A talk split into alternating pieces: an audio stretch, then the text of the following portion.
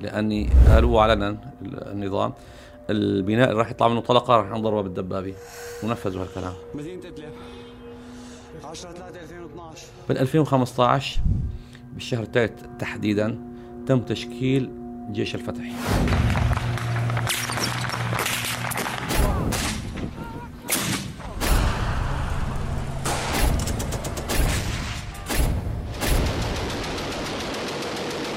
يعني يوم كان يوم يوم تاريخي. جميل جدا جدا. لا يمكن وصفه. لا يمكن وصفه. يعني إيش بيوصف لك؟ فرحة الأهالي اللي تاخذ أبنائهم. ما في عائلة في إدلب إلا عندها أبن برا. مع المجاهدين.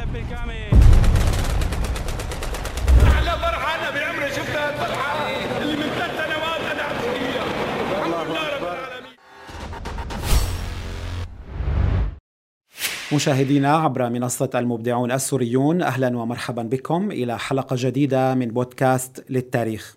في هذه الحلقة نتابع مع ضيفي الأستاذ مأمون نعمة الحديث عن مدينة إدلب ونستكمل الجزء الثاني في هذا الحوار. أهلا ومرحبا بكم واهلا ومرحبا بك أبو عبد الله أهلا وسهلا. آه المرة الماضية الحملات والتنسيق والأشياء الجميلة اللي صارت بإدلب من ضمنها شيء ملفت للنظر لأول مرة بسمعه إنه أنتم تضبوا الأوساخ من مكان التظاهر. آه. هذا التنسيق العالي المستوى ربما دعا النظام إلى أن يطلب من علي مملوك أن يزور إدلب وتجتمعون معه كأشخاص منسقين للثورة. ماذا جرى في هذا اللقاء قبل أن نتكلم عن تحرير إدلب؟ طبعا آه تم استدعائنا لفرع أمن الدولي أو طلبنا مو استدعاء يعني كنا فعاليات ندخل نحاور ونطلع ونتقاتل معهم ونطلع معهم كذا يعني. نعم. فجاء على ما أذكر أحد المشايخ أظن أحمد حبوش رحمه الله تعالى قال الامن الدولي طالبين يقابلونا. رحنا فتفاجأنا انه علي مملوك موجود. دخل عرف عن نفسه. كان في رمضان بعد العشاء. آه أنا متعرف عليكم يعني المواقف الطريفه اللي صارت. عرفنا عن أنفسنا.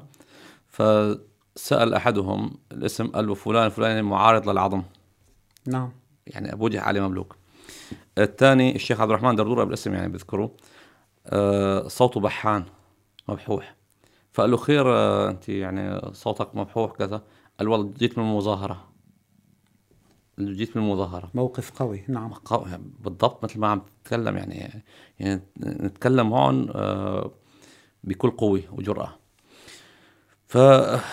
فصار تكلم عن وضع البلد وكذا وكذا وحاول يعني ياخذ ويعطي معنا بالأخير قال مطالبكم قال مطالبكم فإنه إسقاط النظام.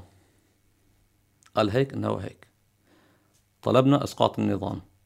قال هذا كبير هالحكي إنه كبير هذا منا إياه. فخرج على إثره يعني ودع يعني ظاهر إنه تقبل الموضوع وخرج. وعلى إثره بدأ التجيش على أدلب. ما سأل ليه؟ يعني لما قلت له بدنا إسقاط النظام. طبعا آه، بينا له أنه كنا جاي من مظاهره في عنا شهيد هلأ كنا يعني في عزاء شهيد كان دائما عنا مسائيات آه، شهداء ومسائيات تظاهرات.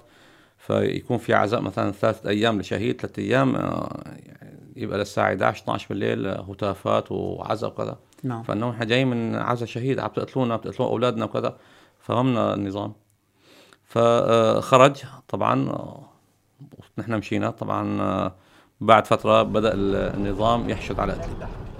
بدأ بالحشد على إدلب وطبعا استخدم قوة كبيرة لاقتحام مدينة إدلب. هون أنذرونا أنه ما بقى في مجال للتفاوض نحن كنا نفاوض ونطلع يعني على فرع الحزب ندخل على الأفراد الأمنية نتكلم بكل جرأة نتكلم بكل قوة ونطلع. فقال تفاوض ما في حتى كان في عندهم قائد عسكري في المسطومة اسمه اللواء فؤاد. رحنا زرناه عدة مرات. ونتكلم معه بكل قوة بكل إنه مطالبنا واحد واثنين وثلاثة. يعني ما يتكلم به الشعب كنا نتكلم به. كان يبدي النظام من خلال هذه الشخصيات تجاوب مع تماما. مطالبكم؟ كان يحاول يمتص. يعني آه، مثلا اللواء فؤاد أنا بذكر كان إنسان جدا جدا يعني هادئ. يستوعبنا لأبعد حد. حتى علي مملوك ما يعني آه، ما اظهر ما أظهر انفعال ابدا. نعم. ابدا. فكان يحاول يمتصنا لأني آه، امتصاصنا يعني نحن عم نتكلم عن عن عن الناس ورانا هذيك الفترة. طبعا بعد هالفترة بدأ الجيش يحشد قواته وطوقوا أدلب من من كل الاتجاهات بالدبابات. طبعا هون انتقل طبعا الثوار صار في دعم الجيش الحر صار في تشكيل كتائب للجيش الحر. هن عبارة عن أشخاص أصحاب نخوة ومروة اشتروا سلاحهم من من عرقهم ومن تعبهم ومن مالهم الخاص. لا يملكون إلا السلاح الخفيف يعني ممكن معه بندقية كلاشينكوف معه مخزن أو مخزنين أو مخزن فاضي نصه كذا فالجيش النظام استخدم قوة هائلة واستخدم قصف المدينة بالدبابات حتى استطاع أن يدخل على المدينة. آه، طبعا دخل على مدينة إدلب بال 11 أو 12 3 2012 نعم. طبعا الثوار هون كانوا بين خيارين يعني إما انه يقاتلوا لاخر نفس وهذا راح يكلف دمار المدينة لأني قالوا علنا النظام البناء اللي راح يطلع منه طلقة راح نضربه بالدبابة ونفذوا هالكلام. بين إنه يستسلموا آه، أو يخرجوا عفوا خارج المدينة استسلام ما في عفوا. إنه يخرجوا خارج المدينة ويحفظوا المدنيين نعم. أو يقاتلوا لآخر نفس ويكون في يعني كارثه فبعد آه، مقاومة يومين خرج الثوار والمجاهدون خارج المدينة واستولى الجيش النصيري على مدينة أدلب بالشهر الثالث 12 على ما أذكر 11 أو 12 بالضبط لا أذكر 2012 2012 شهر الثالث استمر هذا الوضع إلى أي عام في هذا الحال؟ بدك تسألني بقى أنت المجاهدين أو الثوار وين راحوا؟ نعم طبعا الثوار خرجوا إلى الريف للارياف وبدأوا بضرب الحواجز. بداوا بضرب الحواجز والاستيلاء على الحواجز. آه، يغنموا دباب من هون وقذائف من هون. آه، شاركوا في المعارك حول المدينة الأرياف كلها. تم تحرير الريف آه، إدلب كاملا تقريبا. إلا بعض الطريق مثلا إدلب المسطومي آه، بعض المناطق. أما أغلب الريف أصبح محرر. كفر تخاريم سلئين المنطقة الغربية كلها المنطقة الشرقية آه، المنطقة الشمالية لباب الهواء طبعا معروف في معركة آه، سموه معركة الطريق باب الهواء والاستراد. نعم. تكبد فيها النظام خسائر هائلة جدا جدا. بعد ما بدأوا الثوار والمجاهدين يشكلوا كتائب وتم تشكيل لواء شهداء ادلب تم تشكيل لواء التوحيد أحرار الشام كذا. آه، وصار في تشكيلات آه، بينما النظام عم بيشبح في في مدينة ادلب وجند الشبيحة اللي طبعا هن اسوء وأقذر الناس آه، ضموا لصفهم مشان سلة إغاثي ومعوني وما شابه ورواتب. والثوار كانوا برا عم بيقدموا دمائهم وبيحشدوا قواتهم وبيجمعوا قواهم. طبعا هذا الوضع بقي لل 2015 2015 نعم. بال 2015 بالشهر الثالث تحديدا تم تشكيل جيش الفتح. جيش الفتح هو عبارة عن سبع فصائل. جيش الفتح هو عبارة عن سبع فصائل. طبعا هون آه، معروف إنه الفصائل آه، صارت آه، يعني تستولي وتسيطر على مساحات كبيرة من من سوريا عموما. لكن إحنا عم نتكلم عن أدلب. تم تشكيل جيش الفتح من عدة فصائل آه، جبهة النصرة آنذاك أحرار الشام الصقور الفيلق أجناد الشام الجيش السني آه، سبع فصائل جند الأقصى. سبع فصائل تم تشكيل هيكل أو جسم واحد سمي بجيش الفتح واتخذ قرار تحرير هذا الجيش الجيش الفتح اتخذ ثلاث محاور.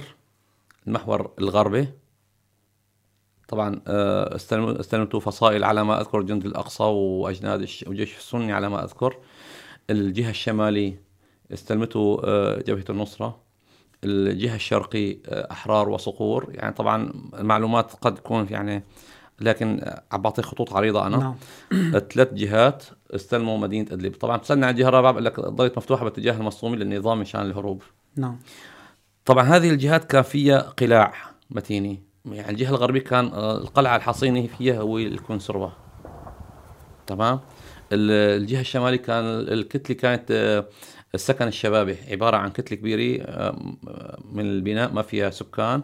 فهي كانت عبارة عن درع للنظام لحماية ادلب من الجهة الشرقية كان في الإسكان طبعا تم تحريره قبل فترة في منطقة الصناعية وكذا. اشتغل جيش الفتح على ثلاث محاور. طبعا كان القائد العسكري آنذاك للعمل العسكري آه، أبو عمر سراقب رحمه الله أسامة نمورة رحمه الله تعالى وكان القائد العسكري المشرف على غرفة العمليات جيش الفتح. أه تم التمهيد على مدينة إدلب بالأسلحة يعني البسيطة. يعني أه لكن ألقى الله تعالى فيها الخوف والرعب. يعني كانت سلاحنا آنذاك أه جرات أه جهنم تصنيع يدوي. نعم. قذائف هاون بعض الصواريخ في بعض الصواريخ يعني أو المحليه الصنع أو بعض يعني السلاح. آه، لكن بإصرار وعزيمة ثلاثة أيام من التمهيد ثم الاقتحام تم دخول أدلب. يعني أنا كنت في مدينة أدلب ب 27 3 2015 طبعا آه، بالليل. تم تحرير أدلب عموما يوم السبت. نهار السبت 28 3 2015 طبعا آه، يعني أتوقع بعد الظهر عصرا كانت إدلب خالي من الشبيحة والنظام. في هذا أولاً. اليوم الكثير من الثوار التقطوا صور أمام مبنى المحافظة. تماما تماما تماما تماما. يعني آه، يوم كان يوم يوم تاريخي. جميل جدا جدا. لا يمكن وصفه. لا يمكن وصفه. يعني إيش بيوصف لك؟ فرحة الأهالي اللي تاخذ أبنائهم ما في عائلة في إدلب إلا عندها ابن برا مثلا كان مع المجاهدين. نعم. الأم بابنها. الشهداء اللي اللي ارتقوا. الشبيحة اللي كانوا في الأرض آه، على الحاويات. يوم كان من الأيام الرصاص اللي أطلق ابتهاجا بالفرحة زغاريد النساء التكبير التكبير في المساجد والجوامع. كان يوم عظيم يوم جميل جدا. يعني أكثر من ثلاث سنوات الفرق ما بين خروج المجاهدين من إدلب والعودة إليها مرة عامين تماما. بالشهر الثالث 2012 ثلاث سنوات تماما ثلاث سنوات. من 12 لل 15 بالشهر الثالث خرج المجاهدون من أدلب والشهر الثالث عاد المجاهدون إلى أدلب. 2012 2015 آه، خطر لي أسألك عن الفترة ما بين آه، يعني خروج المجاهدين من أدلب والعودة إليها محررة. أين كنت في هذه الفترة لتصف لنا مشاهداتك في المكان الذي كنت فيه؟ تمام. آه، الفترة فترة دخول الجيش إلى أو النظام إلى أدلب يعني آه، في مرحلتين. مرحلة كنت في إدلب من الشهر الثالث إلى الشهر الأول بال 2013 كنت داخل مدينة إدلب. آه، طبعا كنت على تواصل مع بعض المجاهدين مع بعض الكتائب يعني نعمل بالخفاء في بعض الأعمال اللي قمنا فيها آه، خلال تواصل وبعض المعونات ومساعدات و... يعني ربط بين الداخل والخارج. نعم. طبعا شعرت بخطر اقترب مني يعني أمري راح ينفضح وكشف. فخرجت بالشهر الأول 2013 إلى الكتائب إلى إلى يعني المحرر آنذاك اللي هو كان الريف. فالفترة اللي جلست فيها في إدلب آه، مع وجود النظام تشعر انه إدلب كان عبارة عن سجن كبير. سجن كبير. آه، في أي لحظة معرض للاعتقال حواجز طيارة في كل مكان حواجز منتشرة آه، اعتقالات. في أي لحظة يعني لا نأمن أنه يعني أنا هالفترة اللي نمتها في بيتي كلها نمتها بثيابي بدي أقول لك إنه يعني كان في خطر عليك تماما. خاصه أنت مشارك والتقيت بعلي مملوك تماما. يعني العين متجهه ف... إليك. بالضبط ال يعني العشر شهور تقريبا قضيتها في إدلب. ما بذكر أنه يعني نمت إلا بالثياب الميدانية مثل ما بقولوا آه، حط راسي على المخدي وقول هلا بيجي بياخذوني. فكان في خوف في خوف. آه الخوف عند الجميع. كل يوم نسمع أنه اعتقلوا فلان شالوا فلان. بالمقابل كان في عمليات اغتيال كبيرة من من قبل المجاهدين تسللوا يقتلوا بعض الشخصيات أو المخبرين العملاء. كان يصير عمليات في الشهر الرابع 2012 بعد دخول الجيش لادلب آه، حاول المجاهدون أن يعني تسللوا على أدلب وسيطروا على أحياء من مدينة أدلب. لكن سبحان الله يعني آه، ما ما كان في تنسيق آه، جيد آه، كان في ما في تكافؤ بين قوة النظام استخدم المروحيات. انذاك لأول مرة مع المجاهدين صار في 50 شهيد على ما أذكر يعني بهالمحاولة. طبعا 2013 مثل ما قلت لك الشهر الأول خرجت إلى الريف وسكنت بالريف في الريف الغربي لأدلب قرابة عامين ونصف. ورجعت مع التحرير إلى بيتي في إدلب. طبعا وجدت الفرق كبير ما بين طبعا أنا ذاك يعني هي أجمل أيام حياتي. أجمل الأيام يعني بين كنت عايش في خوف في رعب في آه وين خرجت عند أخوانك. نعم. آه يعني عشنا ساعات نصر جميلة جدا. تحرير حواجز أخبار جيدة. آه يعني فرق كبير بدك تعيش بين شبيحة سافلين. تافهين يعني نقف على سبيل المثال ناخذ خبز على سبيل المثال.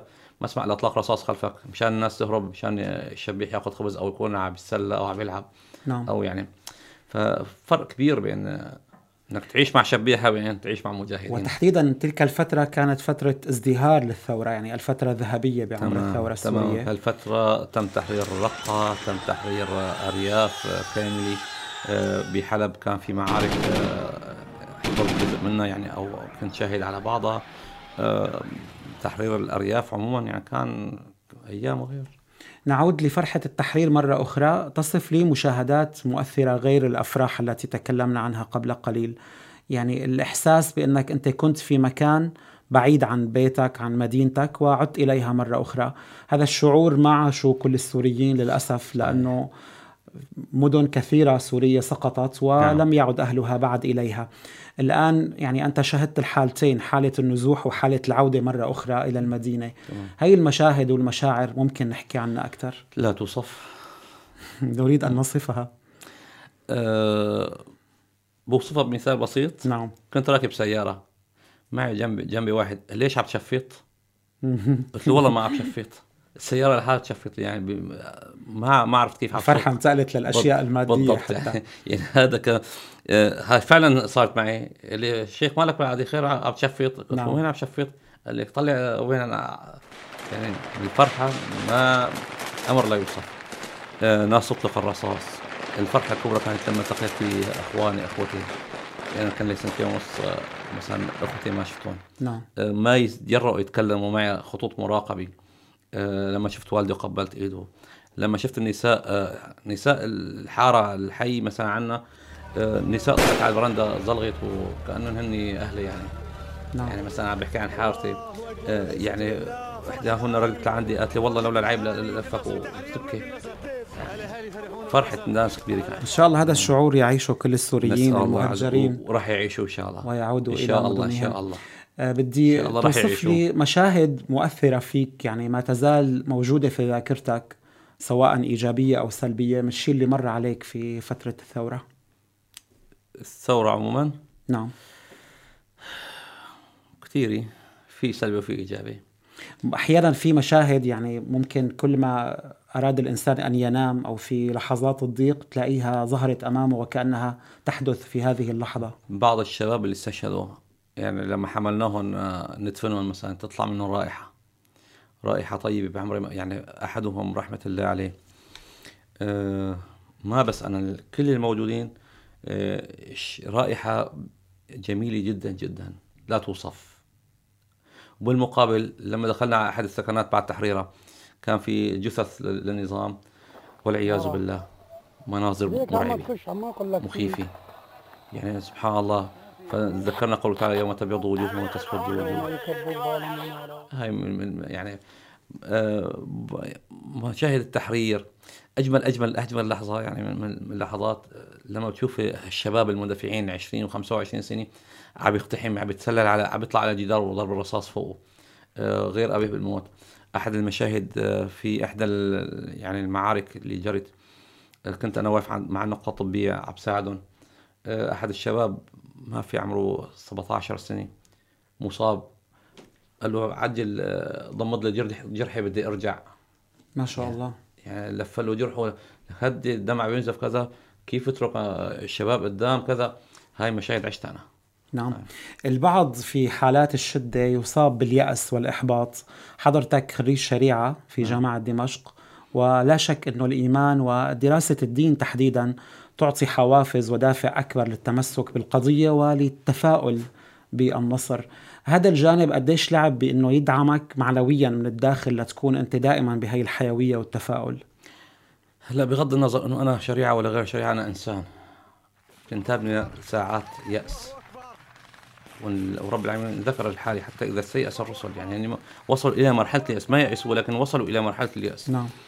أه وبتجينا ساعات يقين. يعني أي إنسان أنا يقين على أنا واثق بقضيتي أنا ما عم بشتغل غلط أنا عم بنصر مظلوم. أنا ما طلعت مشان مال. طبعا أنا ما بتكلم بلساني أنا مؤمن. عم بتكلم بلسان الأغلب. نعم. فما طلعت مشان منصب. ما طلعت مشان يعني مكاني. طلعت دفاع عن ابن درعا اللي ما بعرفه. طلعت دفاع عن ابن حلب وحمص وغيره. تمام؟ فأنا على يقين بقضيتي وأنا على يقين إنه رب العالمين راح ينصرني راح ينصرني لا محالي لكن انتابنا ساعات أحيانا اليأس أو الضعف هي ممكن ممكن. لكن ما أثرت علينا سلبا. وإنما يعني كنا دائما آه نستوصي بأنفسنا نذكر بعضنا يعني سبحان الله هيك الحديث له شجون. نعم. يعني أنا خريج شريعة مثل ما قلت أحيانا بتعلم من الأدنى مني. جميل. يعني بذكر مرة من المرات كنا آه عم نرصد من مكان في كان قصر معروف في أريحة اسمه القصر السعودي. تمام؟ أول مرة بدخل عليه. كان عبارة عن يعني مثل مرصد. آه نظام يضرب عليه ودمر فيما بعد كاملا يعني. نعم. فجروه بنفق. فسبحان الله في شاب كان مصاب وراحت عينه يعني. آه، في أول إصابة وأصر وكمل استشهد يعني. سبحان الله في أرض معركة اقتحام. ف قال لي تعال شوف شيخ هذا طابقين وثلاث طوابق وهون كذا وهون كذا وهون كذا وهون ملعب وهون حمام وهون غرفة وهون. شوف قصر ما شاء الله. فسكت هيك قال لي قال لي يا شيخ إذا قصر الدنيا هي كيف قصر الآخرة؟ فقشعر بدني. نعم. يعني إنسان عامه نحسبه من الشهداء إن شاء الله. فأحيانا آه، بتاخذ القوة من هدول. آه، خطر لي عن الشباب اللي حرروا إدلب يعني شو دورهم حاليا؟ شو عملوا بعد ما تم التحرير؟ طبعا آه، الشباب اللي شاركوا في تحرير أدلب طبعا أدلب حرر السوريين عموما حتى نكون منصفين يعني كان معنا بالخندق أو بالجبهة ابن حمص وابن حما وابن حلب وابن الدير. لكن أدلب كان أهل أدلب كان لهم البال الأكبر لأن هن أهل المدينة وداخلين في حرقة يعني يعني بعيدين عن بيوتهم. نعم. متشوقين. طبعا آه، بعد ما تم تحرير أدلب آه، ما زال الخطر قائم يعني لسه في معسكر المسطومي كان موجود في أريحة آه، الجيش انسحب إلى أريحة الخط الجسر الساحل هذا الخط بيروح على كله الأستراد كله كان يعني نظام. وبقيت معارك شرسه والنظام حاول يحشد ويستعيد ادلب مرة أخرى. فطبعا الشباب المجاهدين سواء من أدلب ولا غير أدلب استمروا في المعركة وبعد شهر أو شهر شهرين تقريبا ما بذكر بالضبط تم تحرير معسكر المسطومي تم تحرير أريحة. أنا كنت موجود بفضل الله عز وجل وشاهدت آه، انسحاب آه، كلاب النظام على الأستراد. نعم. آه، طبعا بعض منا انسحبوا على اتجاه محنبيل ثم إلى الجسر ومعركة الجسر معروفة معركة المشفى صحيح. اللي اللي هرب منها سهيل حسن ذليل. واللي عم يستقبل الآن بقوة الروس. آه شباب أدلب استمروا في القتال وإلى الآن موجودين على جبهات. طبعا ما هو الكل في البعض يعني آه رجع لحياته تمام؟ في البعض ما اصابه الياس وهذا أمر طبيعي نحن بشر. وفي ناس جديدة طلعت. وفي ناس بدأت من 2011 وما زالت إلى الآن آه، بالألوي وبالكتائب وبال آه، على الجبهات موجودين. طبعا فيما بعد فقدنا عدد كبير من, من الشباب في في معارك حلب أيضا في معركة تسويح حصان حلب وعلى راسهم أبو عمر سراقي رحمه الله تعالى. نعم. ففقدنا كثير من الشباب من خيرة الشباب في معارك حلب وفي غير معارك حلب. بس يعني شبابنا إلى الآن في جزء عاد إلى حياته كل فترة وفترة بيحن للرباط مثلا بيطلع على الرباط. وفي ناس ما زالوا يعني متفرغين للجهاد. ويعني سبحان الله دنيا كل واحد صحيح. مكانه. هذا التفاعل وروح الشباب في المدينة هو الذي حولها من مدينة منسية كما ذكرت حضرتك في بداية الحديث إلى مدينة الآن هي حديث العالم بالكامل. اليوم كيف تنظر إلى أدلب؟ كيف ترى أدلب؟ أدلب هي روح الثورة. أدلب هي ملاذ الآمنين. ادلب آه يعني بلد الثوار من كل مكان. هذه المدينة اجتمع فيها الثوار الأحرار الأشراف آه الذين يعني خرجوا من ديارهم آه الذين أخرجوا من ديارهم بغير حق إلا أن يقولوا ربنا الله. نعم. هذه الآية صدقت فيهم. فاليوم عندنا الثوار الصادقين المهجرين من كل محافظات القطر موجودين يعيشون مع بعضهم البعض يجلسون مع بعضهم البعض آه ترى عندنا المطاعم من كل المدن الأكلات آه، يعني آه، سوريا صغيرة. صار, صار عندنا فسي فسي فساء جميل نعم. تدخل إلى المدرسة بتلاقي فيها من كل ال- المدن يعني على فكرة بتدخل أنا مدرس بدخل على مدرسة مثلا أحيانا آه، قليل ما أجد من طلاب مدينة إدلب من إدلب ومن حمص ومن حلب ومن كذا يعيشون جو واحد أخوة واحدة تحت راية التوح- التوحيد راح- تحت راية الحرية نسأل الله عز وجل أن يديم علينا هذه الأمن وأن يرد المهجرين إلى بيوتهم سالمين غانمين وأن يعني آه، يعيش الجميع ما عشناه من ساعة النصر. آمين يا رب. خاصة الآن إدلب تشهد يعني تطور في كل المجالات إضافة إلى ما ذكرته حضرتك. آه، بقي لدي وردة من ذهب. سأهديها لك وبدورك تهديها لأحد من الشخصيات التي أثرت فيك في عالم الثورة. من هو هذا الشخص؟ ربما سيدة وليس رجلا يعني. بالاسم؟